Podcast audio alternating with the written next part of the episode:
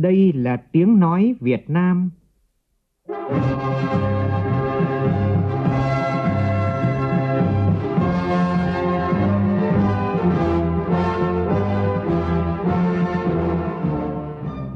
là tiếng nói Việt Nam, phát thanh từ Hà Nội, thủ đô nước Cộng hòa xã hội chủ nghĩa Việt Nam.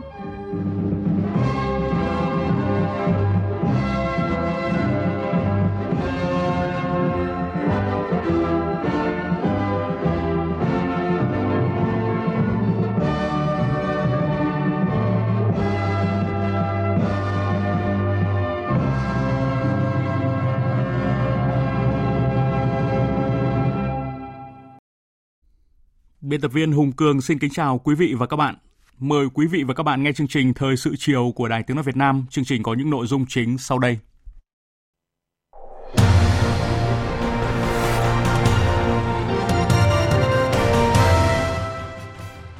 Tổng Bí thư Nguyễn Phú Trọng chủ trì cuộc họp Bộ Chính trị, Ban Bí thư cho ý kiến về đề án tổng kết 15 năm thực hiện nghị quyết số 27 của Ban chấp hành Trung ương Đảng khóa 10 về xây dựng đội ngũ trí thức trong thời kỳ đẩy mạnh công nghiệp hóa hiện đại hóa đất nước. Cho ý kiến vào dự án luật đất đai sửa đổi, các đại biểu Quốc hội chuyên trách đề nghị đảm bảo cuộc sống người dân bằng hoặc tốt hơn sau khi bị thu hồi đất. Cả nước có 42 tỉnh thành phố xếp hạng quản lý an toàn thực phẩm, nông lâm thủy sản tốt. Có tới 15 địa phương có chỉ số sản xuất công nghiệp trong quý 1 giảm so với cùng kỳ năm trước.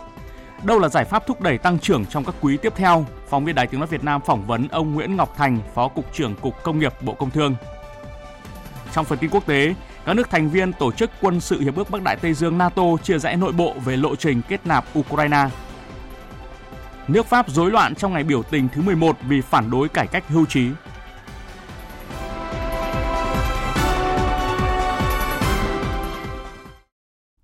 Bây giờ là nội dung chi tiết. Thưa quý vị và các bạn, sáng nay tại trụ sở Trung ương Đảng, Tổng Bí thư Nguyễn Phú Trọng chủ trì cuộc họp Bộ Chính trị Ban Bí thư cho ý kiến về đề án tổng kết 15 năm thực hiện nghị quyết số 27 ngày 6 tháng 8 năm 2008 của Ban chấp hành Trung ương Đảng khóa 10 về xây dựng đội ngũ trí thức trong thời kỳ đẩy mạnh công nghiệp hóa hiện đại hóa đất nước.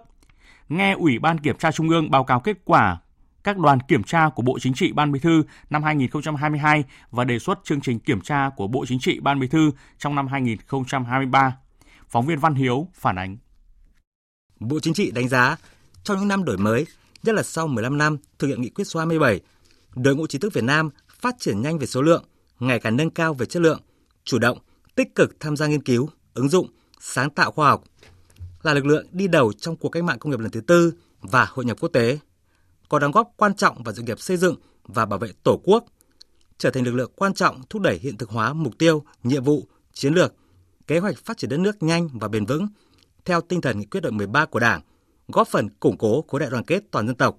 trên cơ sở liên minh công nhân, nông dân, trí thức. Bên cạnh những kết quả tích cực, vẫn còn một số tồn tại hạn chế như thiếu cơ chế chính sách đột phá, nhất là chính sách huy động các nguồn lực cho việc đào tạo, bồi dưỡng, thu hút, đãi ngộ tôn vinh trí thức trong và ngoài nước. Đặc biệt là trí thức tinh hoa, nhà khoa học đầu ngành, đầu tư còn gian trải, chưa tập trung vào lĩnh vực trọng tâm, trọng điểm. Cơ cấu của đội ngũ trí thức còn bất hợp lý về ngành nghề, khu vực, độ tuổi, chưa có nhiều tập thể khoa học mạnh, có uy tín, ngang tầm khu vực và trên thế giới. Các công trình sáng tạo lớn chưa nhiều. Bộ Chính trị yêu cầu xác định việc tập trung đẩy mạnh cải cách thể chế, huy động các nguồn lực xã hội, tôn trọng, phát huy tự do tư tưởng, học thuật, thực hành dân chủ, trong hoạt động nghiên cứu sáng tạo, có cơ chế chính sách đặc biệt trọng dụng nhân tài, trí thức tinh hoa, nhà khoa học đầu ngành, chính là tạo môi trường, điều kiện và động lực căn bản để phát triển và phát huy đội ngũ trí thức. Tổng Bí thư Nguyễn Phú Trọng nhấn mạnh: Trí thức cách mạng Việt Nam thì phải trước hết cũng phải là có kiến thức sâu nhưng có phẩm chất đạo đức cách mạng, hết lòng vì nước vì dân. Từ cái chỗ đó cho nên rồi mới là phải tạo điều kiện môi trường tức là phải có chế độ chính sách có điều kiện làm việc tạo điều kiện kể cả về vật chất về tinh thần đấy thì đấy là thuộc về chính sách của những người sử dụng tức là đảng chính phủ nhà nước nói chung. Thế cho nên phải tôn vinh trí thức. Nhưng mà phải là trí thức cách mạng trí thức cách mạng Việt Nam.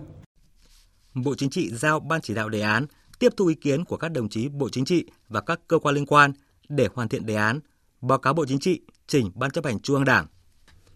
Tiếp đó, sau khi nghe Ủy ban Kiểm tra Trung ương báo cáo kết quả 6 đoàn kiểm tra của Bộ Chính trị,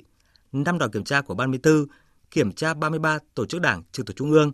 theo chương trình kiểm tra của Bộ Chính trị, Ban Bí thư năm 2022. Bộ Chính trị, Ban Bí thư thảo luận và cho rằng các cấp ủy tổ chức đảng nhận thức sâu sắc về ý nghĩa, tầm quan trọng của nghị quyết đại lần thứ 13 của Đảng, đã phát huy tinh thần đoàn kết, tập trung lãnh đạo, chỉ đạo, xây dựng chương trình, kế hoạch và tổ chức thực hiện bài bản, nghiêm túc các nghị quyết, chỉ thị, kết luận của Trung ương, Bộ Chính trị, Ban Bí thư, cụ thể hóa và tích cực triển khai thực hiện nghị quyết đội 13, đẩy mạnh xây dựng chỉnh đốn Đảng và hệ thống chính trị, ngăn chặn, đẩy lùi suy thoái về tư tưởng, chính trị, đạo đức, lối sống, những biểu hiện tự diễn biến, tự chuyển hóa trong nội bộ, thực hiện quy định những điều đảng viên không được làm, nêu cao trách nhiệm nêu gương của cán bộ, đảng viên, trước hết là Ủy viên Bộ Chính trị, Ủy viên Ban Bí thư, Ủy viên Ban chấp hành Trung ương Đảng. Tuy nhiên, bên cạnh những kết quả đã đạt được, vẫn còn một số hạn chế, khuyết điểm. Bộ Chính trị, Ban Bí thư yêu cầu các cấp ủy, tổ chức đảng phát huy ưu điểm, kết quả đạt được, nghiêm túc rút kinh nghiệm, có giải pháp khắc phục những hạn chế khuyết điểm đã chỉ ra, báo cáo Ban Bí thư trong quý 1 năm 2024, tiếp tục bám sát các nhiệm vụ trọng tâm nghị quyết đội 13 của Đảng đã đề ra, đẩy mạnh xây dựng chỉnh đốn Đảng và hệ thống chính trị, tập trung thực hiện hiệu quả các đề án, chương trình, kế hoạch phát triển kinh tế xã hội, giữ vững an ninh quốc phòng và trật tự an toàn xã hội.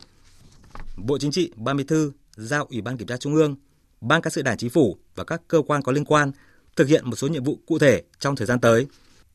Tại cuộc họp, Bộ Chính trị Ban Bí thư đã thảo luận và quyết định chương trình kiểm tra của Bộ Chính trị Ban Bí thư năm 2023. Cụ thể, thành lập 5 đoàn kiểm tra của Bộ Chính trị, 5 đoàn kiểm tra của Ban Bí thư do các đồng chí Ủy viên Bộ Chính trị, Ủy viên Ban Bí thư làm trưởng đoàn, kiểm tra 30 tổ chức đảng trực thuộc Trung ương.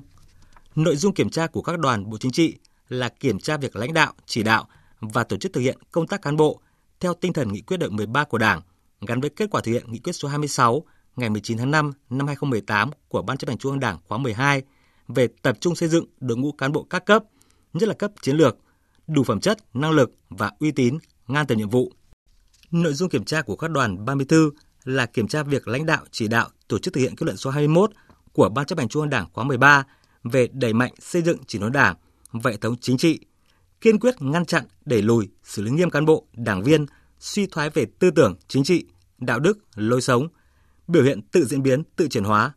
tập trung vào nội dung đẩy mạnh đấu tranh phòng chống tham nhũng, lãng phí, tiêu cực, gắn với việc lãnh đạo, chỉ đạo, thực hiện chỉ thị số 26 ngày 9 tháng 11 năm 2018 của Bộ Chính trị về tăng cường sự lãnh đạo của Đảng đối với các cơ quan bảo vệ pháp luật trong công tác điều tra, xử lý các vụ án, vụ việc phức tạp, dư luận quan tâm. Thưa quý vị và các bạn, nhận lời mời của Tổng Bí thư Ban chấp hành Trung ương Đảng Nhân dân Cách mạng Lào, Chủ tịch nước Cộng hòa Dân chủ Nhân dân Lào Thông Luân Sĩ Xu Lít, Chủ tịch nước Võ Văn Thưởng cùng đoàn đại biểu cấp cao Việt Nam sẽ thăm chính thức Lào từ ngày 10 đến ngày 11 tháng 4 năm 2023. Vào chiều nay tại trụ sở chính phủ, Thủ tướng Chính phủ Phạm Minh Chính đã tiếp đại sứ đặc mệnh toàn quyền Vương quốc Campuchia Chia Kim Tha tới chào nhân dịp bắt đầu nhiệm kỳ tại Việt Nam. Phóng viên Vũ Khuyên thông tin. Tại cuộc tiếp, Thủ tướng Chính phủ Phạm Minh Chính đã chúc mừng bà Chia Kim Tha được bổ nhiệm làm nữ đại sứ đầu tiên của Campuchia tại Việt Nam. Chúc mừng những thành tựu to lớn về đối nội và đối ngoại mà Campuchia đã đạt được trong thời gian qua, đặc biệt là việc đảm nhiệm thành công vai trò Chủ tịch ASEAN 2022. Thủ tướng tin tưởng Campuchia sẽ tổ chức thành công cuộc bầu cử Quốc hội khóa 7 và Đại hội Thể thao Đông Nam Á lần thứ 32. Khẳng định Việt Nam sẵn sàng ủng hộ, chia sẻ kinh nghiệm để Campuchia tổ chức thành công sự kiện thể thao khu vực quan trọng này. Đại sứ Chia Kim Tha bày tỏ vui mừng và vinh dự được đảm nhiệm vai trò nữ đại sứ đầu tiên của Campuchia tại Việt Nam. Cảm ơn những lời chúc mừng của Thủ tướng Phạm Minh Chính và bày tỏ vui mừng trước sự phát triển tốt đẹp của quan hệ hai nước trong những năm gần trong những năm qua, đặc biệt là những kết quả tích cực của năm hữu nghị Việt Nam Campuchia 2022. Cảm ơn sự hỗ trợ mà Việt Nam đã dành cho Campuchia trong phòng chống đại dịch COVID-19 và tổ chức thành công hội nghị cấp cao ASEAN 2022. Cảm ơn Việt Nam đã hỗ trợ cùng tổ chức lễ rước đuốc SEA Games vừa qua với sự tham dự của khoảng 400 người. Bày tỏ mong muốn Việt Nam sẽ tiếp tục ủng hộ và chia sẻ kinh nghiệm để Campuchia tổ chức thành công SEA Games 32 sắp tới. Khẳng định sẽ nỗ lực hết mình để góp phần thúc đẩy quan hệ hai nước ngày càng gắn bó hiệu quả, góp phần vào sự phát triển thịnh vượng chung của cả hai nước. Thủ tướng Chính phủ Phạm Minh Chính cho biết, tiếp nối những thành công hai nước đã đạt được trong năm hữu nghị Việt Nam Campuchia 2022. Từ đầu năm đến nay, hai nước đã có những hoạt động hợp tác trao đổi đoàn cấp cao quan trọng, đặc biệt là cuộc gặp cấp cao giữa đảng tháng 2 năm 2023. Cuộc ăn sáng làm việc với Thủ tướng Campuchia và Thủ tướng Lào bên lề hội nghị cấp cao Ủy hội sông Mekong quốc tế lần thứ tư tại Lào tháng 4 năm 2023. Các chuyến thăm Việt Nam của Phó Thủ tướng, Bộ trưởng Bộ Quốc phòng Campuchia tháng 2 năm 2023, Phó Thủ tướng, Bộ trưởng Nội vụ tháng 3 năm 2023 và Phó Thủ tướng, Bộ trưởng Ngoại giao tháng 3 năm 2023. Thủ tướng đề nghị hai bên tiếp tục nỗ lực đàm phán giải quyết 16% đường biên giới trên bộ chưa hoàn thành phân giới cắm mốc để xây dựng đường biên giới hòa bình hữu nghị hợp tác và phát triển. Đồng thời đề nghị phía Campuchia tiếp tục quan tâm giải quyết giấy tờ pháp lý cho người gốc Việt tại Campuchia, tạo thuận lợi cho cộng đồng người Việt Nam tại Campuchia làm ăn, sinh sống ổn định tại Campuchia. Đại sứ Chia Kim Tha cảm ơn các ý kiến của Thủ tướng và nhất trí hai nước cần nhất trí tiếp tục tăng cường trao đổi đoàn và tiếp xúc cấp cao thúc đẩy triển khai hiệu quả các thỏa thuận cấp cao hợp tác giữa hai đảng, hai chính phủ, tăng cường kết nối hai nền kinh tế, cả kết nối cứng về hạ tầng cơ sở và kết nối mềm. Tiếp tục phát huy đà tăng trưởng mạnh mẽ của thương mại song phương, đẩy mạnh thương mại biên giới, hợp tác phát triển kinh tế khu vực giáp biên, tăng cường hợp tác giáo dục đào tạo, du lịch và giao lưu nhân dân.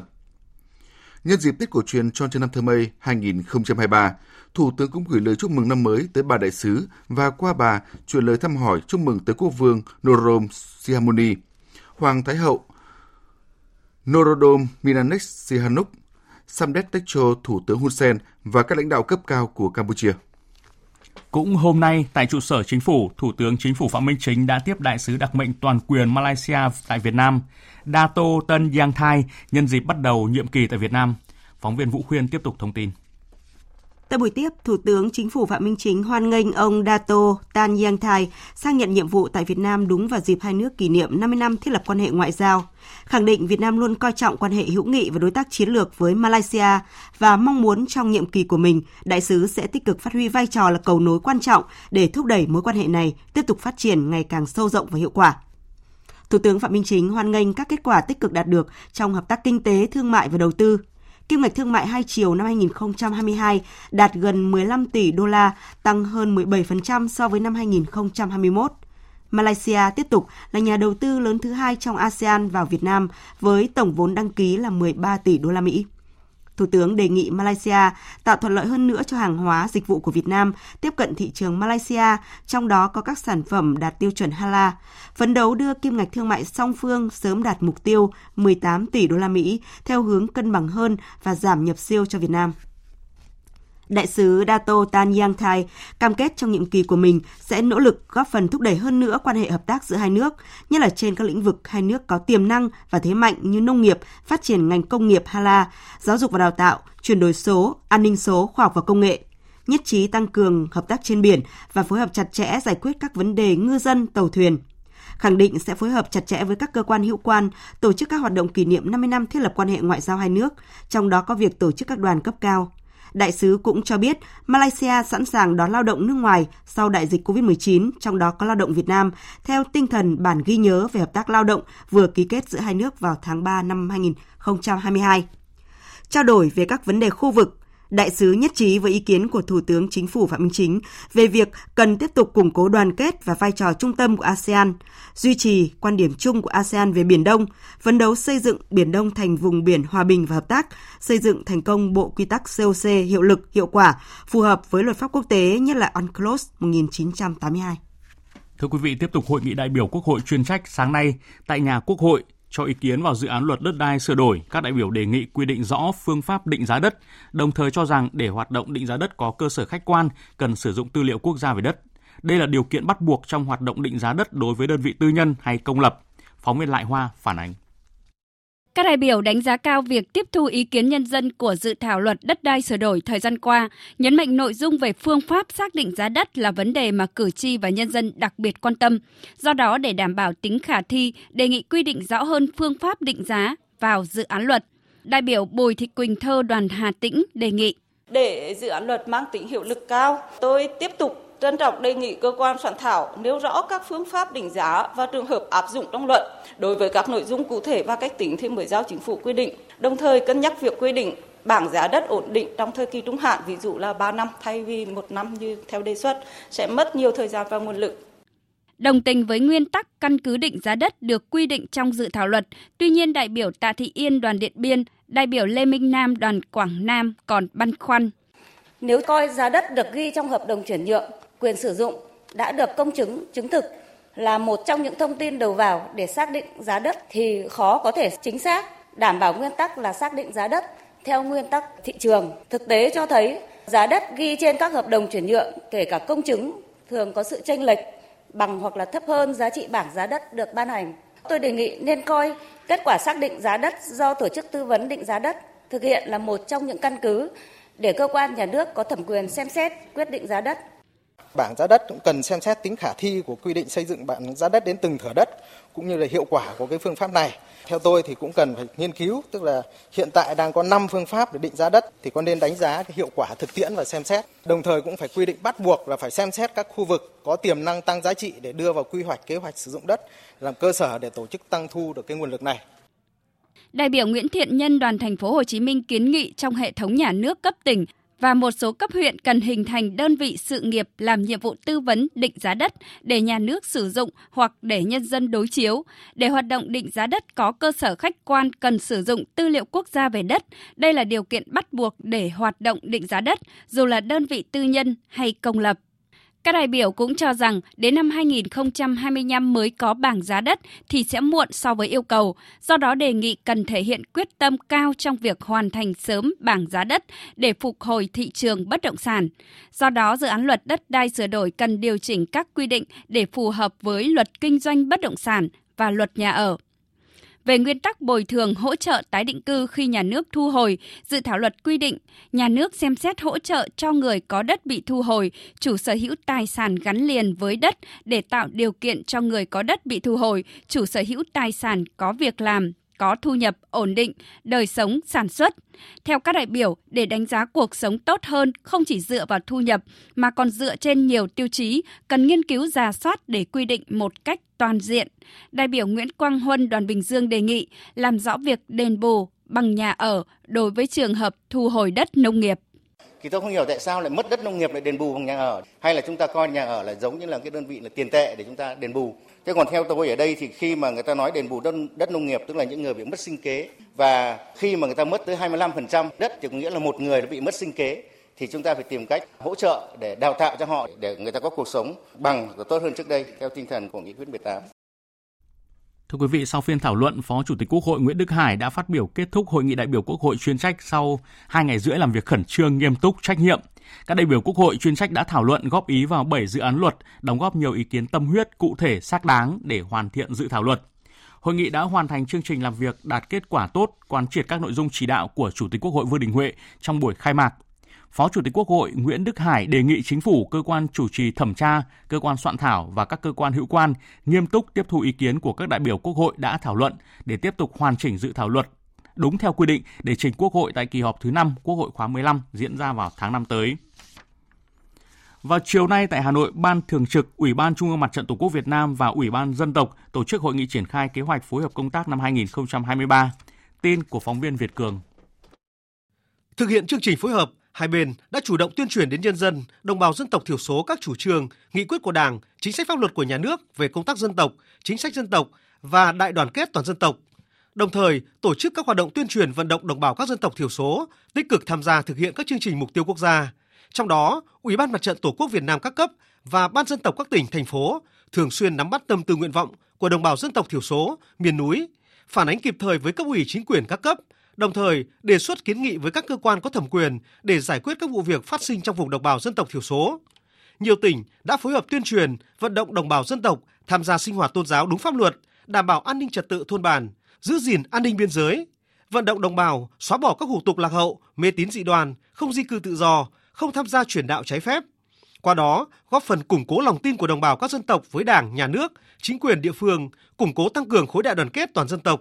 Phát biểu chỉ đạo hội nghị, đồng chí Đỗ Văn Chiến, Chủ tịch Ủy ban Trung ương Mặt trận Tổ quốc Việt Nam đánh giá cao công tác phối hợp của hai bên đã góp phần thiết thực trong công tác xây dựng chính sách. Đồng thời, việc trao đổi thông tin, nắm bắt tình hình đã tham mưu cho cấp ủy, chính quyền địa phương đề ra các chủ trương biện pháp, chỉ đạo thực hiện công tác kiểm tra giám sát, bồi dưỡng, nâng cao kiến thức cho người có uy tín các cấp và đội ngũ làm công tác dân tộc có thêm kiến thức cơ bản để tuyên truyền vận động đồng bào dân tộc thiểu số ở địa phương ổn định phát triển.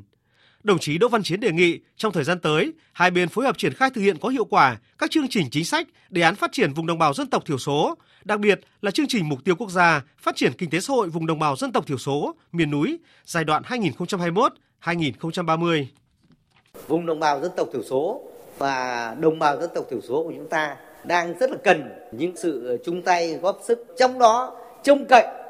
vào cái đội ngũ những người làm công tác tham mưu như chúng ta à, để mà nói hộ đồng bào tiếng nói với đảng và nhà nước để mà tham mưu cho đảng và nhà nước có những chính sách thực thụ để làm cầu nối thực sự đảng nhà nước với cái vùng dân tộc thiểu số và miền núi để làm sao mà chúng ta thực hiện được chủ trương nhất quán của đảng chúng ta là các dân tộc bình đẳng đoàn kết tôn trọng giúp đỡ nhau cùng phát triển. Và chúng ta ờ, thu hẹp dần cái khoảng cách giữa vùng phát triển với vùng không phát triển. Và chúng ta làm sao mà cố gắng nâng cao chất lượng cái chương trình phối hợp này để chúng ta đạt được cái kỳ vọng như mong muốn của chúng ta. Đến năm 2025, Bộ Công an sẽ xây dựng 6 lực lượng tinh nhuệ, vững mạnh, chính quê, chính quy, tinh nhuệ, tiến lên hiện đại. Đây là thông tin được đưa ra tại hội nghị báo cáo viên tháng 4 được Ban tuyên giáo Trung ương phối hợp với Đảng ủy Công an Trung ương tổ chức sáng nay tại Hà Nội. Tin của phóng viên Nguyễn Hằng. Tại hội nghị, Trung tướng Lê Quốc Hùng, Thứ trưởng Bộ Công an cho biết, phấn đấu đến năm 2025, Bộ sẽ ưu tiên 6 lực lượng tiến thẳng lên hiện đại, đó là lực lượng an ninh, tình báo, kỹ thuật nghiệp vụ, an ninh mạng, phòng chống tội phạm công nghệ cao, cảnh sát cơ động, lực lượng thông tin cơ yếu. Đây là những lực lượng Bộ Công an ưu tiên và tập trung mọi nguồn lực xây dựng chính quy, tinh nhuệ, tiến lên hiện đại. Phấn đấu đến năm 2030, cơ bản toàn lực lượng công an nhân dân tiến lên hiện đại. Đảng ủy Công an Trung ương rất mong muốn Ban tuyên giáo Trung ương và các ban của Đảng ở Trung ương, các tỉnh ủy, ờ, thành ủy, rồi ban tuyên giáo các tỉnh ủy, thành ủy hết sức quan tâm thông qua cái nhiệm vụ tuyên giáo của mình ủng hộ tuyên truyền và góp phần xây dựng hình ảnh nâng cao uy tín của lực lượng công an nhân dân trên tất cả các mặt trận góp phần cùng lực lượng công an nhân dân giữ vững được cái an ninh quốc gia đảm bảo được trật tự an toàn xã hội xây dựng đảng xây dựng lực lượng ngày càng trong sạch vững mạnh cũng tại hội nghị, các đại biểu được Bộ Tài nguyên và Môi trường thông tin chuyên đề kết quả lấy ý kiến nhân dân về dự thảo luật đất đai sửa đổi và những điểm nổi bật của dự thảo luật – nêu rõ luật đất đai là một đạo luật khó, phức tạp, tác động tới hầu hết các ngành, lĩnh vực, chủ thể trong xã hội. Do đó, việc lấy ý kiến nhân dân là cơ sở thực tiễn quan trọng để tiếp tục nghiên cứu, hoàn thiện dự thảo luật trước khi trình Quốc hội cho ý kiến lần thứ hai tại kỳ họp thứ năm tới đây vào tháng 5 năm 2023. Thời sự VOV, nhanh, tin cậy, hấp dẫn. Thưa quý vị và các bạn, chiều nay tại Hà Nội, Ban chỉ đạo đổi mới phát triển kinh tế tập thể hợp tác xã tổ chức họp triển khai nhiệm vụ năm 2023. Đây là phiên họp đầu tiên của Ban chỉ đạo sau nhiều năm gián đoạn do ảnh hưởng của dịch COVID-19 và cũng là phiên họp đầu tiên của Phó Thủ tướng Chính phủ Lê Minh Khái trên cương vị trưởng Ban chỉ đạo trực tiếp chủ trì. Tại cuộc họp, Bộ trưởng Bộ Kế hoạch và Đầu tư Nguyễn Chí Dũng cho biết, tính đến hết năm 2022, cả nước có gần 30.000 hợp tác xã, tăng hơn 2.000 hợp tác xã, tương ứng 7% so với năm 2021 có 125 liên hiệp hợp tác xã, tăng 18 liên hiệp hợp tác xã, khoảng 17% so với năm 2021 và 71.000 tổ hợp tác. Các chỉ tiêu về kết quả hoạt động kinh doanh của khu vực kinh tế hợp tác đều tăng so với năm 2021. Tuy nhiên, khu vực kinh tế tập thể của nước ta đến nay chưa phát triển như mục tiêu yêu cầu đề ra. Bộ trưởng Nguyễn Chí Dũng nhấn mạnh, năm 2023 là năm cả nước tập trung triển khai quyết liệt nhiều nhiệm vụ giải pháp quan trọng về phát triển kinh tế tập thể, hợp tác xã đã được đưa ra trong nghị quyết số 20. Do đó, các bộ ngành địa phương cần cùng nhau thảo luận xây dựng kế hoạch hoạt động năm 2023. Tại Trung tâm Hội nghị tỉnh Hậu Giang, sáng nay Bộ Nông nghiệp và Phát triển Nông thôn phối hợp với Ủy ban Nhân dân tỉnh Hậu Giang tổ chức hội nghị định hướng phát triển hợp tác xã nông nghiệp bền vững vùng đồng bằng sông Cửu Long theo nghị quyết số 20 về việc tiếp tục đổi mới, phát triển và nâng cao hiệu quả kinh tế tập thể trong giai đoạn mới. Phóng viên Tấn Phong phản ánh.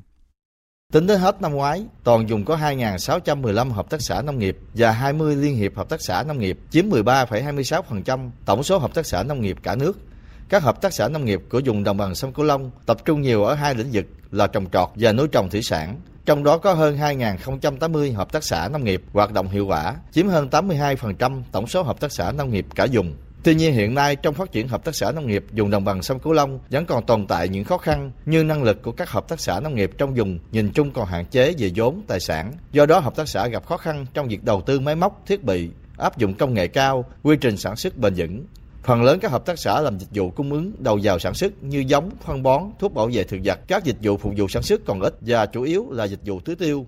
Tỷ lệ sản phẩm nông sản được tiêu thụ qua hợp tác xã cũng rất thấp, vì vậy khó tổ chức cho thành viên hợp tác xã và hộ nông dân áp dụng sản xuất theo tiêu chuẩn ứng dụng công nghệ cao là các biện pháp thích ứng hiệu quả với biến đổi khí hậu. Ngoài ra, hiện còn nhiều hợp tác xã chưa thực hiện liên kết với các doanh nghiệp để tổ chức sản xuất và tiêu thụ sản phẩm. Một số hợp tác xã có liên kết nhưng còn lỏng lẻo, chưa tạo thành chuỗi giá trị. Cán bộ quản lý nhà nước về hợp tác xã từ tỉnh đến cơ sở thiếu và yếu, thiếu đội ngũ chuyên gia có năng lực để tư vấn cho các hợp tác xã.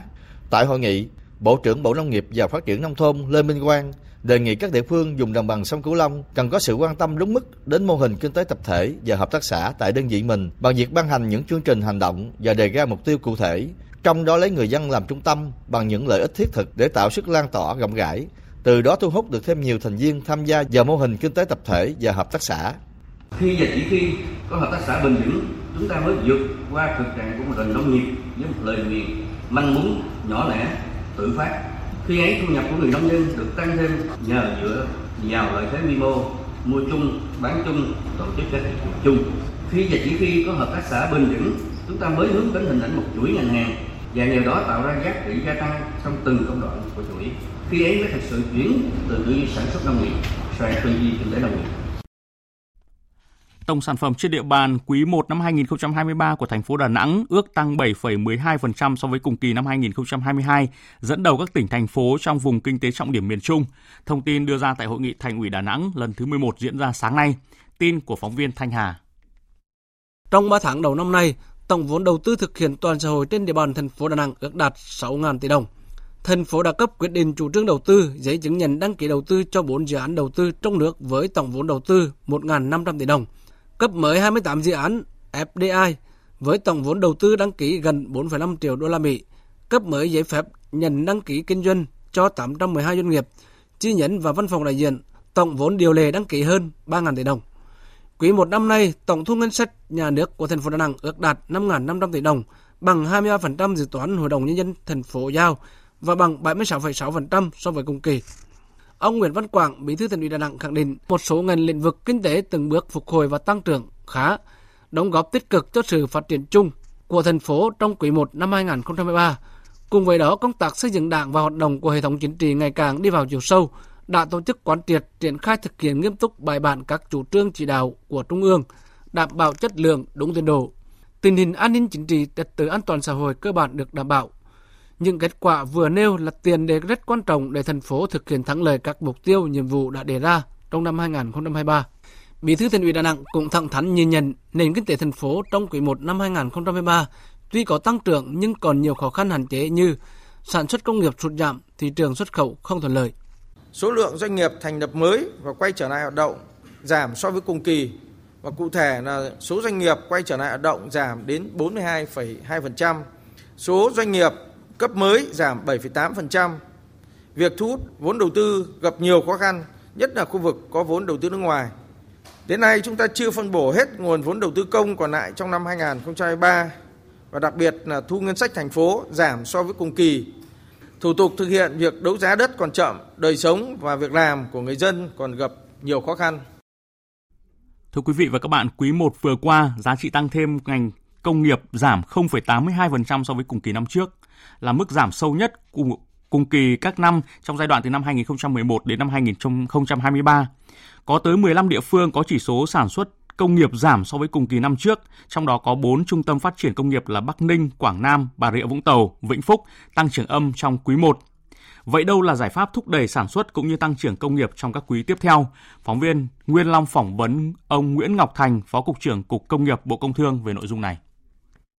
Thưa ông, một số ngành công nghiệp chủ lực suy giảm mạnh và chỉ số tồn kho của toàn ngành công nghiệp thì tăng cao trong quý 1 vừa rồi. Và Bộ Công Thương thì cũng đã đưa ra một cái nhận định rằng là công nghiệp chế biến chế tạo thì đã không còn đóng cái vai trò động lực dẫn dắt tăng trưởng trong quý 1.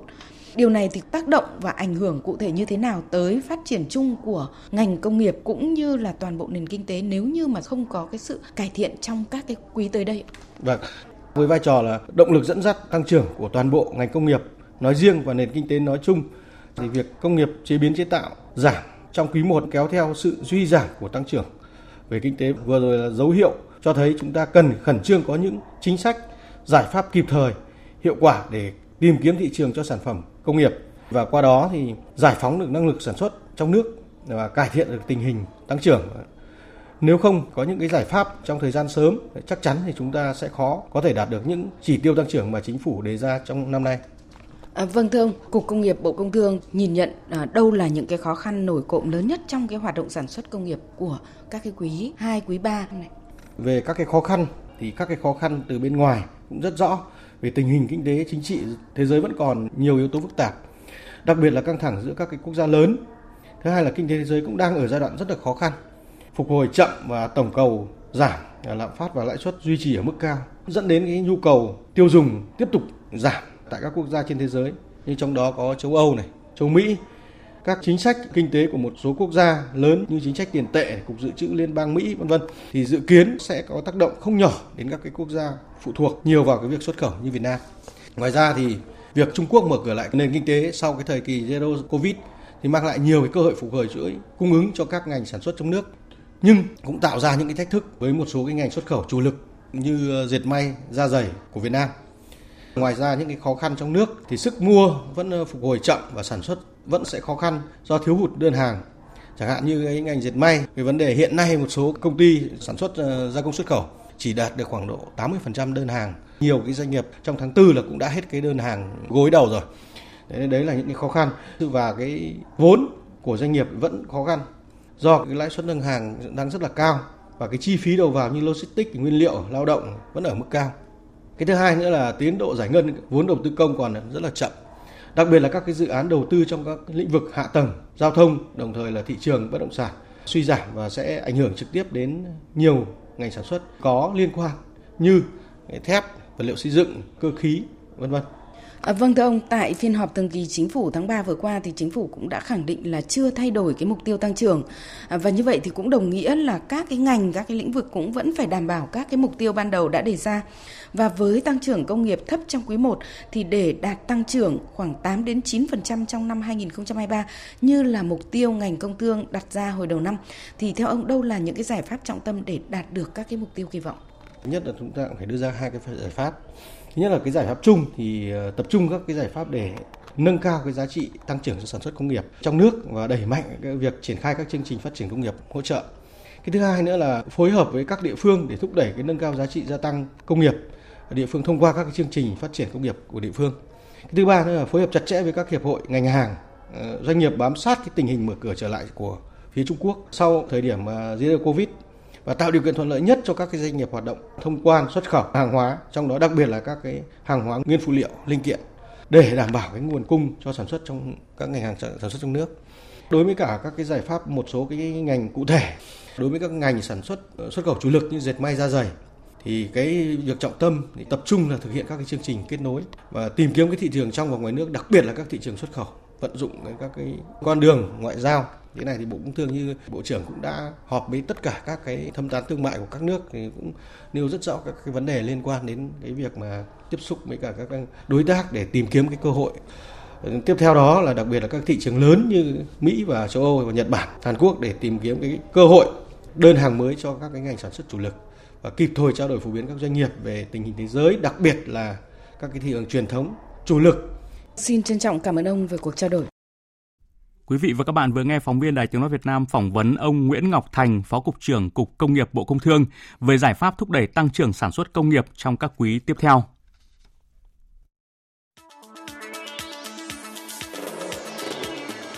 Trung tay hành động, tháo gỡ thẻ vàng IUU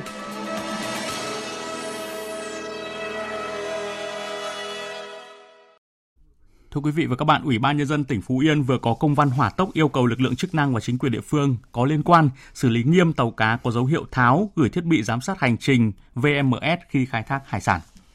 Nội dung công văn nêu rõ, để kịp thời phát hiện ngăn chặn xử lý gian đe các hành vi vi phạm, yêu cầu Chủ tịch Ủy ban nhân dân các huyện thị xã thành phố ven biển, Bộ Chỉ huy Bộ đội biên phòng tỉnh, Công an tỉnh và các đơn vị liên quan tổ chức nắm tình hình, làm việc trực tiếp với chủ tàu thuyền trưởng. Nếu phát hiện tàu cá có dấu hiệu tháo, gửi thiết bị giám sát hành trình khi khai thác hải sản phải xử lý nghiêm. Trong hai tháng đầu năm nay, qua kiểm tra thanh tra tại cảng cá và trên hệ thống giám sát tàu cá VMS của Chi cục Thủy sản tỉnh Phú Yên, Ban Quản lý Cảng cá tỉnh Phú Yên và Văn phòng đại diện thanh tra kiểm tra kiểm soát nghề cá tại cảng cá chỉ định đã phát hiện một số tàu cá trên địa bàn thành phố Tuy Hòa khi khai thác thủy sản trên biển có hành trình di chuyển không trùng khớp nhau. Các tàu cá này có dấu hiệu tháo, gửi thiết bị giám sát hành trình tàu cá sang phương tiện khác. Còn tại Nghệ An, với mục tiêu chung tay cùng các tỉnh thành phố ven biển của cả nước tiến tới gỡ bỏ thẻ vàng của Ủy ban châu Âu EC, Bộ đội Biên phòng tỉnh Nghệ An đã tăng cường tuyên truyền, tuần tra, kiểm soát phòng chống hoạt động đánh bắt thủy hải sản trái phép trên biển. Trước đây, ngư dân Cửa Lò nói riêng và tỉnh Nghệ An nói chung vẫn vi phạm trong khai thác thủy hải sản. Các vi phạm chủ yếu là đánh bắt ở khu vực bảo vệ nguồn lợi thủy sản, đánh bắt theo kiểu tận diệt như dùng thuốc nổ, giã cào hoặc đánh bắt ở vùng biển nước ngoài. Một số tàu cá thậm chí còn gửi hộp đen thiết bị giám sát cho tàu cá khác để qua mặt cơ quan quản lý. Tuy nhiên, thời gian gần đây, với sự vào cuộc quyết liệt của lực lượng bộ đội biên phòng Nghệ An, hàng loạt vụ xử lý nghiêm, cùng với đó là nhiều hoạt động tuyên truyền nên nhận thức của nhiều bà con ngư dân đã thay đổi các đồn trạm kiểm soát biên phòng tuyến biển đã kịp thời phát hiện xử lý 69 vụ với 103 phương tiện vi phạm các quy định về hoạt động đánh bắt cá trên vùng biển Nghệ An. Nghệ An hiện có 3.469 tàu cá với tổng công suất 654.224 mã lực, trong đó số tàu cá trên 12 mét là 1.762 chiếc. Chống khai thác IUU, gỡ thẻ vàng của EC là vị lích quốc gia. Hình ảnh của đất nước nên cần sự vào cuộc quyết liệt của toàn hệ thống chính trị – trong đó, việc tuyên truyền từng bước nâng cao nhận thức của ngư dân về chống khai thác IUU phải được đặt lên hàng đầu. Bộ Nông nghiệp và Phát triển Nông thôn vừa thông báo kết quả xếp hạng các địa phương về triển khai công tác quản lý an toàn thực phẩm, nông lâm thủy sản năm 2022, trong đó có 42 tỉnh thành phố được xếp hạng vào nhóm địa phương triển khai tốt. Tin của phóng viên Minh Long. So với năm 2021 tăng thêm 6 tỉnh thành phố được xếp hạng vào nhóm địa phương triển khai tốt. Cần Thơ tiếp tục xếp vị trí số 1 trong nhóm các tỉnh thành phố xếp thuộc nhóm triển khai tốt trong quản lý an toàn thực phẩm, nông lâm thủy sản. Tiếp đến là Sóc Trăng Hòa Bình. Hà Nội đứng ở vị trí thứ 25, cao hơn vị trí thứ 31 của năm 2021. Thành phố Hồ Chí Minh vẫn đứng ở nhóm địa phương triển khai đạt yêu cầu. Các địa phương từ nhóm triển khai đạt yêu cầu được lên nhóm triển khai tốt là Khánh Hòa, Bình Dương, Đồng Nai, Nghệ An, Vĩnh Long, Điện Biên và Con Tum. Thưa quý vị, tại Hà Nội, tổ công tác liên ngành Y3 141 vừa bàn giao một đối tượng sinh năm 1982 trú tại Dương Nội, Hà Đông cho công an phường Đức Giang, quận Long Biên để tiếp tục điều tra xử lý về hành vi giả danh phóng viên Ban Thời sự Đài Tiếng nói Việt Nam để xin bỏ qua lỗi vi phạm giao thông. Tin của phóng viên Thu Hương và Trí Phương. Chiều qua, tổ công tác Y3141, Công an thành phố Hà Nội phối với Công an phường Đức Giang quận Long Biên làm nhiệm vụ tại ngã tư đường Ngô Gia Tự, Nguyễn Cao Luyện. Phát hiện hai nam thanh niên điều khiển xe máy Honda Vision màu xanh đen có biểu hiện nghi vấn đã tiến hành dừng xe kiểm tra. Người điều khiển phương tiện không xuất trình được giấy phép lái xe và đăng ký xe, nhưng xuất trình một thẻ có hình thức như thẻ ra vào của Đài Tiếng nói Việt Nam, có ảnh chân dung người này và ghi phóng viên ban thời sự, với mục đích để xin bỏ qua các lỗi vi phạm. Bằng các biện pháp nghiệp vụ và qua đấu tranh tại chỗ, người này khai nhận mua thẻ này trên mạng xã hội. Việc các đối tượng làm giả giấy tờ, mạo danh cán bộ phóng viên các cơ quan báo chí không phải là mới, Trước đây đã có nhiều đối tượng lợi dụng danh nghĩa cơ quan báo chí để trục lợi. Về hành vi sử dụng giấy tờ giả mạo, luật sư Trần Sĩ Tiến, công ty luật Hà Nội VDT cho biết.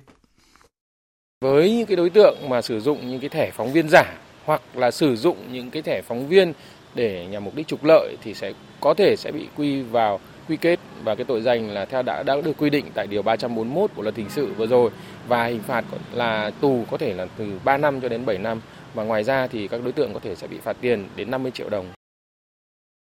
Thưa quý vị và các bạn, như đã thông tin, Bộ Thông tin và Truyền thông đã công bố một loạt sai phạm của TikTok tại Việt Nam và sẽ tổ chức thanh tra TikTok ngay trong tháng năm tới. Ứng dụng mạng xã hội này đã xuất hiện tại Việt Nam trong khoảng 3 năm trở lại đây, thế nhưng tỷ lệ người sử dụng ứng dụng TikTok không ngừng tăng lên qua mỗi năm. Thống kê cho thấy là lượng người dùng TikTok tại Việt Nam đang đứng thứ 6 trên thế giới, trong đó có tới 4 triệu người dưới 18 tuổi. Bài viết của phóng viên Thủy Tiên.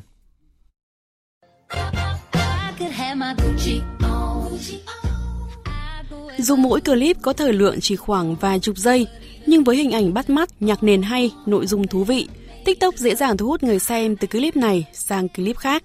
Hầu như là ngày nào em cũng dùng tại vì nó để giải trí ạ, nên em dùng tầm 4 tiếng một ngày ạ. Em thường xem về phim ảnh và các kênh làm đẹp, hình ảnh trau chuốt và những cái nội dung content nó cũng thu hút giới trẻ. Em rất hay sử dụng TikTok thường xuyên luôn ấy. Em có thể lướt TikTok mấy tiếng một ngày. Nếu mà không gần kỳ thi của bọn em thì em có thể lướt cả ngày xong rồi đến tối muộn em bắt đầu làm bài. Còn hôm nào mà sát lịch thi thì em sẽ lướt ít hơn, kiểu chỉ lướt khoảng một tiếng hoặc 30 phút thôi là em lại ngồi học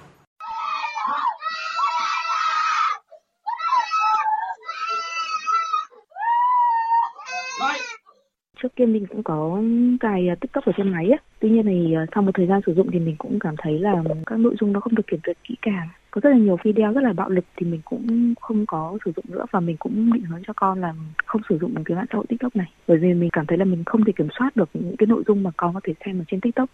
Không chỉ gặp những hình ảnh, clip nhạy cảm, quảng cáo sai sự thật, các thông tin không chính xác, vân vân, người xem TikTok còn bị lôi cuốn, dụ dỗ, làm theo những clip có thể gây hại cho chính bản thân, một bài test để kiểm tra sức khỏe của phổi bạn. Bài test này rất ít người làm được nên nếu bạn hoàn thành hãy cho mình biết nha. Bạn chuẩn bị hít vào trong vòng 3, 2, 1. Có thể kể đến như mài răng, uống thuốc dị ứng quá liều để tạo ảo giác, hay mới đây nhất là trèo lưu kiểm tra sức khỏe lá phổi, nín thở lâu nhất có thể để chứng tỏ sức khỏe tim phổi của mình tốt. Những clip này thu hút hàng triệu lượt xem, bình luận và làm theo. Theo cảnh báo từ các chuyên gia y tế thì điều này cực kỳ nguy hiểm, thậm chí có thể gây nguy hiểm đến tính mạng. Ông Nguyễn Minh Đức, giám đốc điều hành công ty cổ phần an toàn thông tin Sairada cho biết. Tôi nghĩ rằng là ngoài vấn đề về an toàn thông tin, cái vấn đề lớn nhất ở đây là chúng ta đặc biệt là trẻ nhỏ có thể sẽ bị nghiện các cái thiết bị kết nối internet hoặc là thiết bị mạng thì nó sẽ dẫn đến các cái vấn đề về tâm lý và sức khỏe. Một số vấn đề mà gây ra lo lắng đó là thứ nhất là lạm dụng chơi game, bỏ bê việc học. Tiếp theo là có thể bị mải mê sống ảo trên mạng xã hội và có thể ảnh hưởng đến sức khỏe vì sử dụng điện thoại nhiều quá và dẫn đến là có thể không tốt cho mắt và ảnh hưởng đến ờ, thần kinh. Sở dĩ những clip với nội dung xấu độc đang tràn lan trên TikTok là do công tác quản lý về nội dung còn quá lòng lèo. Nếu như Facebook có chế độ kiểm duyệt khá tốt, chỉ cần có những ngôn từ gây kích động, chia rẽ hay hình ảnh nhạy cảm là bị phạt, thì TikTok hiện tại chưa có điều này. Vì thế, đứng trước ma trận những nội dung trên nền tảng TikTok, nếu không được trang bị những kiến thức cần thiết và các biện pháp sử dụng nền tảng một cách an toàn, người dùng dễ bị đầu độc bởi những nội dung xấu, đặc biệt là trẻ em. Bộ Thông tin và Truyền thông cho biết sẽ tiến hành kiểm tra toàn diện đối với nền tảng mạng xã hội TikTok. Nếu phát hiện sai phạm sẽ tiến hành xử lý nghiêm. Với việc kiểm tra toàn diện ứng dụng này, mong rằng cơ quan quản lý nhà nước sẽ có những biện pháp ngăn chặn thông tin, clip độc hại trên TikTok. Tuy nhiên, điều quan trọng nhất vẫn là mỗi người dùng tự tạo bộ lọc những nội dung tốt, tích cực cho bản thân. Nhà trường và gia đình cần thường xuyên trang bị kỹ năng sử dụng mạng xã hội cho con trẻ.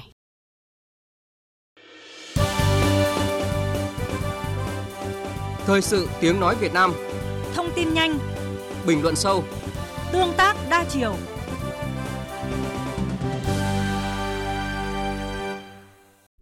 Mời quý vị nghe tiếp chương trình với phần tin quốc tế. Tiếp theo các lệnh trừng phạt nhằm vào các cá nhân và tổ chức của Đài Loan, Bộ Ngoại giao Trung Quốc ngày hôm nay đã công bố quyết định về việc áp dụng các biện pháp đáp trả đối với các cá nhân và tổ chức của Mỹ liên quan đến cuộc gặp của Chủ tịch Hạ viện nước này với lãnh đạo Đài Loan. Phóng viên Bích Thuận thường trú tại Bắc Kinh thông tin. Theo thông báo của Bộ Ngoại giao Trung Quốc, có hai tổ chức và bốn cá nhân của Mỹ bị áp dụng các biện pháp đáp trả, bao gồm Viện Hudson, một cơ quan nghiên cứu chính sách nổi tiếng trong cộng đồng những chính trị gia bảo thủ ở Mỹ, cùng Chủ tịch Viện Sarah Maystein và Viện trưởng John Waters, Thư viện Tổng thống Ronald Reagan, nơi tổ chức cuộc gặp giữa Chủ tịch Hạ viện Mỹ và lãnh đạo Đài Loan, cùng cựu giám đốc điều hành quỹ Reagan John Hugh Bush và giám đốc hành chính của quỹ John Endrick, những người phụ trách công tác điều hành thư viện. Các biện pháp trừng phạt được áp dụng với hai tổ chức, gồm nghiêm cấm các trường đại học, học viện và các tổ chức cá nhân ở Trung Quốc thực hiện các giao dịch, trao đổi hợp tác với các tổ chức này. Trong khi đó, bốn cá nhân sẽ không được cấp visa và cấm nhập cảnh vào Trung Quốc, cũng như phong tỏa động sản, bất động sản và các loại tài sản trên lãnh thổ nước này. Các tổ chức cá nhân ở Trung Quốc cũng bị cấm giao dịch hợp tác với các cá nhân này. Trước đó cùng ngày, Trung Quốc vừa tuyên bố áp dụng thêm lệnh trừng phạt đối với đại diện của Đài Loan tại Mỹ Tiêu Mỹ Cầm và hai tổ chức của vùng lãnh thổ này.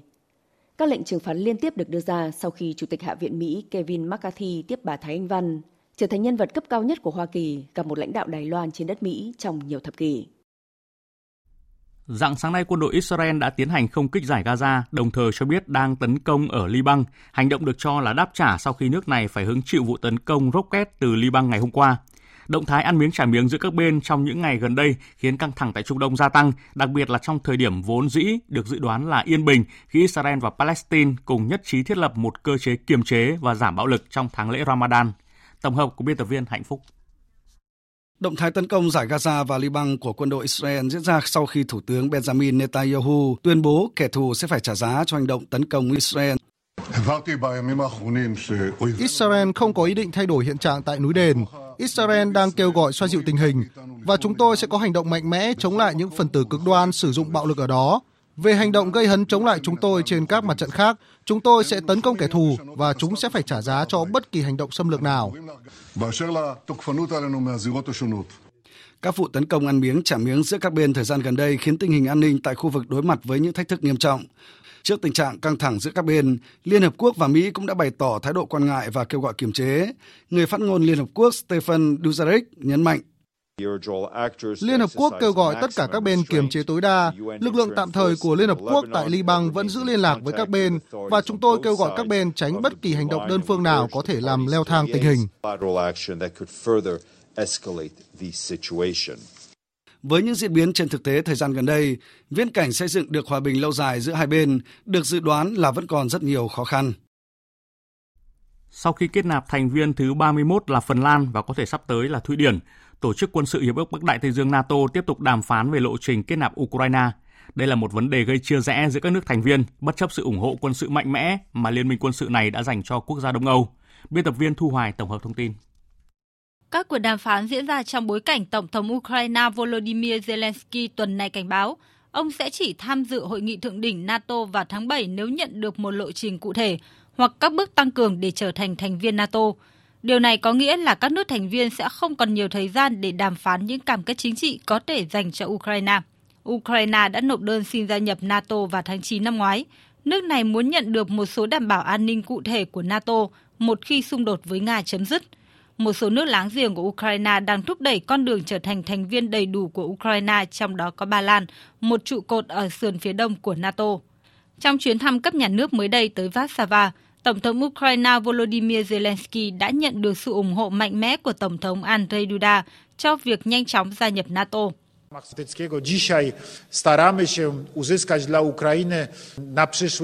Để chuẩn bị cho hội nghị thượng đỉnh NATO vào tháng 7 tới, chúng tôi đang cố gắng đạt được những đảm bảo an ninh bổ sung nhằm củng cố tiềm năng quân sự cho Ukraine. Đây sẽ là một sự hỗ trợ tinh thần rất quan trọng cho Ukraine. Tôi thực sự tin rằng những đảm bảo như vậy sẽ có tác dụng đối với Ukraine như một sự khởi đầu đối với nỗ lực trở thành thành viên đầy đủ của Liên minh quân sự Bắc Đại Tây Dương trong tương lai. Theo Thời báo New York, Mỹ, Đức và Pháp tới nay vẫn phản đối sức ép từ các đồng minh chung và Đông Âu để đưa ra bất kỳ lộ trình cụ thể nào về việc kết nạp Ukraine. Tránh văn phòng của Thủ tướng Hungary vừa tuyên bố mối quan hệ giữa Hungary và Thụy Điển đã xuống mức thấp nhất trong lịch sử, trong bối cảnh Thụy Điển đang tìm kiếm sự ủng hộ của Hungary để gia nhập Tổ chức Hiệp ước Bắc Đại Tây Dương NATO. Phóng viên Hải Đăng theo dõi khu vực Đông Âu thông tin. Thụy Điển đã nộp đơn xin gia nhập NATO vào năm ngoái, Tuy nhiên, nước này đã bị Hungary phản đối vì đã chỉ trích Hungary về các vấn đề dân chủ và pháp quyền. Trước đó, thì Thủ tướng Hungary Viktor Orbán cũng đã cáo buộc Thụy Điển tuyên truyền các thông tin sai lệch về tình trạng dân chủ ở Hungary. Trong một diễn biến liên quan, thì đại diện Bộ Ngoại giao Hungary cho biết nước này sẽ không ủng hộ Ukraine gia nhập vào Liên minh châu Âu hoặc NATO cho đến khi các quyền cộng đồng dân tộc Hungary được thực hiện tại Ukraine, bao gồm các vấn đề liên quan đến giáo dục, văn hóa và việc sử dụng ngôn ngữ Hungary. Nhà lãnh đạo này cũng bày tỏ cần tránh những cái xung đột lớn hơn giữa EU và Nga. Ngoại trưởng Hungary Siato cũng cho biết trong bối cảnh hiện nay, Hungary sẽ cam kết tăng chi tiêu quốc phòng lên 2% GDP. Ông cũng chia sẻ những thách thức mà châu Âu đang phải đối mặt hiện nay là áp lực người di cư vào châu Âu cần phải sớm được giải quyết, cũng như có các phương án xử lý các thách thức về an ninh và các mối đe dọa khủng bố ngày càng gia tăng hiện nay. Đồng rúp của Nga ngày hôm nay đã giảm giá so với đồng đô la Mỹ và đồng euro xuống mức thấp nhất kể từ tháng 4 năm ngoái. Cụ thể đồng rúp giảm giá 1,1% so với đồng đô la Mỹ xuống còn 1 đô la Mỹ đổi được 82,28 rúp và giảm 1% so với đồng euro xuống còn 1 euro đổi được 90,06 rúp. Các nhà giao dịch cho biết đồng rúp đang chịu áp lực bởi một loạt vấn đề, trong đó có các tài sản phương Tây bán lại cho các nhà đầu tư trong nước kéo theo nhu cầu đô la Mỹ tăng, trong khi giá dầu thấp trong tháng 3 vừa qua làm giảm doanh thu xuất khẩu. Tuy nhiên, các nhà giao dịch cho rằng việc giá dầu gần đây tăng có thể hỗ trợ đồng rúp trong những tuần tới. Nước Pháp tiếp tục trải qua một biến động với các cuộc tuần hành quy mô lớn xen lẫn bạo lực diễn ra trên toàn quốc để phản đối dự luật hưu trí. Đại diện các nghiệp đoàn cho biết sẽ tiếp tục phát động biểu tình và đình công cho đến khi chính phủ thu hồi dự luật. Phóng viên Mạnh Hà, thường trú Đài tiếng nói Việt Nam tại Pháp thông tin. Tại thủ đô Paris, bầu không khí đặc biệt căng thẳng trên đại lộ Montparnasse và tại quảng trường Italy với các vụ va chạm giữa người biểu tình với lực lượng an ninh. Nhiều người biểu tình quá khích đã sử dụng đá, chai lọ và các vật thể lạ ném vào lực lượng cảnh sát. Nhà hàng Roton nằm trên đại lộ Montparnasse, địa điểm được cho là nơi Tổng thống Pháp Emmanuel Macron thường xuyên ghé thăm đã trở thành tâm điểm thu hút, bị số cực đoan tấn công, đốt phá bên ngoài trước khi bị lực lượng an ninh trấn áp. Các cuộc biểu tình và xô xát tương tự cũng đồng loạt diễn ra trên khắp nước Pháp, nhất là tại các đô thị lớn như Marseille, Lyon, Bordeaux, Nantes, Rennes. Phía nghiệp đoàn ước tính đã có khoảng hơn 2 triệu người Pháp tham gia các cuộc tuần hành trong ngày hôm qua. Đại diện nghiệp đoàn phong trào đấu tranh cho công nhân, bà Patricia Revon tuyên bố các nghiệp đoàn sẽ tiếp tục phát động ngày tuần hành và đình công mới, đồng thời đã gửi kiến nghị lên Hội đồng Hiến pháp xem xét ra quyết định không thông qua dự luật cải cách hưu trí, dự kiến sẽ được công bố vào ngày 14 tháng 4 tới. Cải cách này được xem là thô bạo và bất công cho tất cả người lao động nam và nữ cũng như tầng lớp thanh niên bởi họ sẽ phải làm việc lâu hơn nữa. Các nghiệp đoàn kêu gọi ngày tuần hành và đình công tiếp theo vào ngày 13 tháng 4 và ủng hộ biểu tình kể cả vào ngày 14 tháng 4 tới với mục tiêu dự luật sẽ được thu hồi. Tiếp theo chương trình là trang tin thể thao.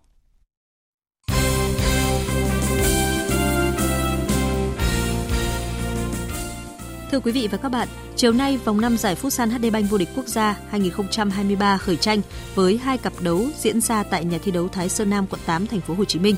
Trong trận đấu sớm, Thái Sơn Nam vượt qua Tân Minh Hà Nội với tỷ số 3-1. Trận đấu còn lại sẽ là cuộc đọ sức giữa Tân Hiệp Hưng và Thái Sơn Bắc. Với chiến thắng trước Hà Nội, Thái Sơn Nam được 11 điểm, tạm chiếm ngôi đầu bảng xếp hạng của Sahaco. Chiều mai, Sahaco có chuyến làm khách của GFD Sông Hàn tại Cung Thể thao Tiên Sơn Đà Nẵng – Chiều cùng ngày, Savinex Khánh Hòa tiếp Cao Bằng tại nhà thi đấu Trường Cao đẳng Sư phạm Trung ương Nha Trang. Chiều mai vòng 5 V-League 2023 tiếp tục khởi tranh. Câu lạc bộ SHB Đà Nẵng có chuyến làm khách trước Hồng Lĩnh Hà Tĩnh. Hiện Đà Nẵng đang sở hữu 3 ngoại binh gồm Rodrigo da Silva, Mauricio Pinto và Nicolas Olsen. Với những gì đã thể hiện qua 4 vòng đấu đầu tiên của V-League 2023 và 5 trận giao hữu giai đoạn giải tạm nghỉ, ba ngoại binh này đang phần nào làm ban huấn luyện câu lạc bộ SHB Đà Nẵng yên tâm khi V-League thi đấu trở lại. Trợ lý Đào Quang Hùng đánh giá. Ba ngoại binh năm nay á, thì ban huấn luyện đánh giá là ba cầu thủ này chuyên môn là khá hơn, nhỉnh hơn và ban huấn luyện yên tâm hơn. Chuyên môn rất là, là, là có và phù hợp với lối chơi của huấn luyện viên trưởng Phan Thanh Hùng và chúng tôi đang tận dụng tối đa cái năng lực thực sự của ba cầu thủ đó. Hiện Đà Nẵng mới chỉ có được một điểm và đang đứng cuối bảng xếp hạng. Cũng ở vòng đấu này, câu lạc bộ Thành phố Hồ Chí Minh sẽ đón tiếp Hà Nội FC sẽ diễn ra vào lúc 19 giờ 15 phút trên sân thống nhất. Thưa quý vị và các bạn, Napoli đang là một trong những hiện tượng của bóng đá châu Âu ở mùa giải 2022-2023. Đội bóng này vào vòng 1/8 Champions League với ngôi nhất bảng. Sau đó họ đánh bại Eintracht Frankfurt với tổng tỷ số 5-0 sau hai lượt trận để tiến vào tứ kết, gặp đối thủ đồng hương AC Milan. Còn tại đấu trường quốc nội, Napoli đang đứng đầu bảng xếp hạng Serie A và bỏ xa đội nhì bảng Lazio tới 16 điểm. Dạng sáng mai, Napoli có chuyến làm khách trên sân của đối thủ yếu Lecce. Trận đấu này nằm trong khuôn khổ vòng 29. Chỉ cần thi đấu tập trung, không chủ quan, coi thường đối thủ, đội khách hoàn toàn có thể giành thêm 3 điểm nữa để tiến gần hơn tới danh hiệu của mùa giải.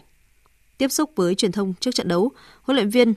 Luciano Spalletti nói. Tôi biết rất rõ Lecce là như thế nào. Họ là tập thể được đào tạo tốt và đang thể hiện rất tốt trên sân. Họ đã giành chiến thắng trước các đội bóng lớn bằng tinh thần, ý chí mạnh mẽ và lối đá tổng lực mang tính tập thể. Người hâm mộ của họ rất cuồng nhiệt, họ có niềm đam mê vô bờ bến. Khoảng cách giữa chúng tôi với họ trên bảng xếp hạng không nói lên điều gì. Chúng tôi cần chơi tập trung và đặt lợi ích của tập thể lên hàng đầu. Sau khi sa thải ông Graham Potter, Ban lãnh đạo câu lạc bộ Chelsea đã quyết định bổ nhiệm Frank Lampard làm huấn luyện viên trưởng tạm quyền của đội bóng này cho đến cuối mùa giải 2022-2023. Huấn luyện viên Frank Lampard sẽ bắt đầu chỉ đạo các cầu thủ Chelsea thi đấu trong trận gặp Wolverhampton tại vòng 30 giải Ngoại hạng Anh vào đêm Chủ nhật tới. Dự báo thời tiết Phía Tây Bắc Bộ Phía Đông Bắc Bộ, từ gần sáng mai có mưa, mưa rào rải rác và có nơi có rông. Đêm và sáng trời rét, ngày trời lạnh, vùng núi trời rét, nhiệt độ từ 19 đến 23 độ. Vùng núi có nơi dưới 18 độ. Khu vực từ Thanh Hóa đến Thừa Thiên Huế có mưa, mưa rào và có nơi có rông, phía Bắc trời lạnh, nhiệt độ từ 20 đến 30 độ. Khu vực từ Đà Nẵng đến Bình Thuận, đêm có mưa rào và rông vài nơi, ngày nắng. Riêng phía Bắc chiều tối mai có mưa rào và rông rải rác, nhiệt độ từ 23 đến 33 độ. Tây Nguyên, chiều tối và đêm có mưa rào và rông vài nơi, ngày nắng, có nơi nắng nóng, nhiệt độ từ 20 đến 35 độ. Nam Bộ, chiều tối và đêm có mưa rào và rông vài nơi, ngày nắng nóng, nhiệt độ từ 24 đến 36 độ. Khu vực Hà Nội gần sáng và ngày mai có lúc có mưa, đêm và sáng trời rét, ngày trời lạnh, nhiệt độ từ 19 đến 23 độ. Dự báo thời tiết biển. Vịnh Bắc Bộ có mưa rải rác, tầm nhìn xa trên 10 km, giảm xuống từ 4 đến 10 km trong mưa. Vùng biển từ Quảng Trị Quảng Ngãi có mưa rào vài nơi, tầm nhìn xa trên 10 km. Vùng biển từ Bình Định đến Ninh Thuận, vùng biển từ Bình Thuận đến Cà Mau không mưa, tầm nhìn xa trên 10 km. Vùng biển từ Cà Mau đến Kiên Giang và Vịnh Thái Lan không mưa, tầm nhìn xa trên 10 km. Khu vực Bắc Biển Đông có mưa vài nơi, tầm nhìn xa trên 10 km. Phía Đông mạnh dần lên cấp 6, giật cấp 7, cấp 8, biển động. Khu vực giữa Biển Đông, khu vực quần đảo Hoàng Sa thuộc thành phố Đà Nẵng có mưa vài nơi, tầm nhìn xa trên 10 km. Khu vực Nam Biển Đông, khu vực quần đảo Trường Sa thuộc tỉnh Khánh Hòa không mưa, tầm nhìn xa trên 10 km. Những thông tin thời tiết vừa rồi đã kết thúc chương trình Thời sự chiều nay của Đài Tiếng Nói Việt Nam. Chương trình do các biên tập viên Hùng Cường, Đức Hưng, Nguyễn Hằng biên soạn và thực hiện với sự tham gia của phát thanh viên Đoàn Hùng, kỹ thuật viên Uông Biên, chịu trách nhiệm nội dung Nguyễn Thị Tuyết Mai.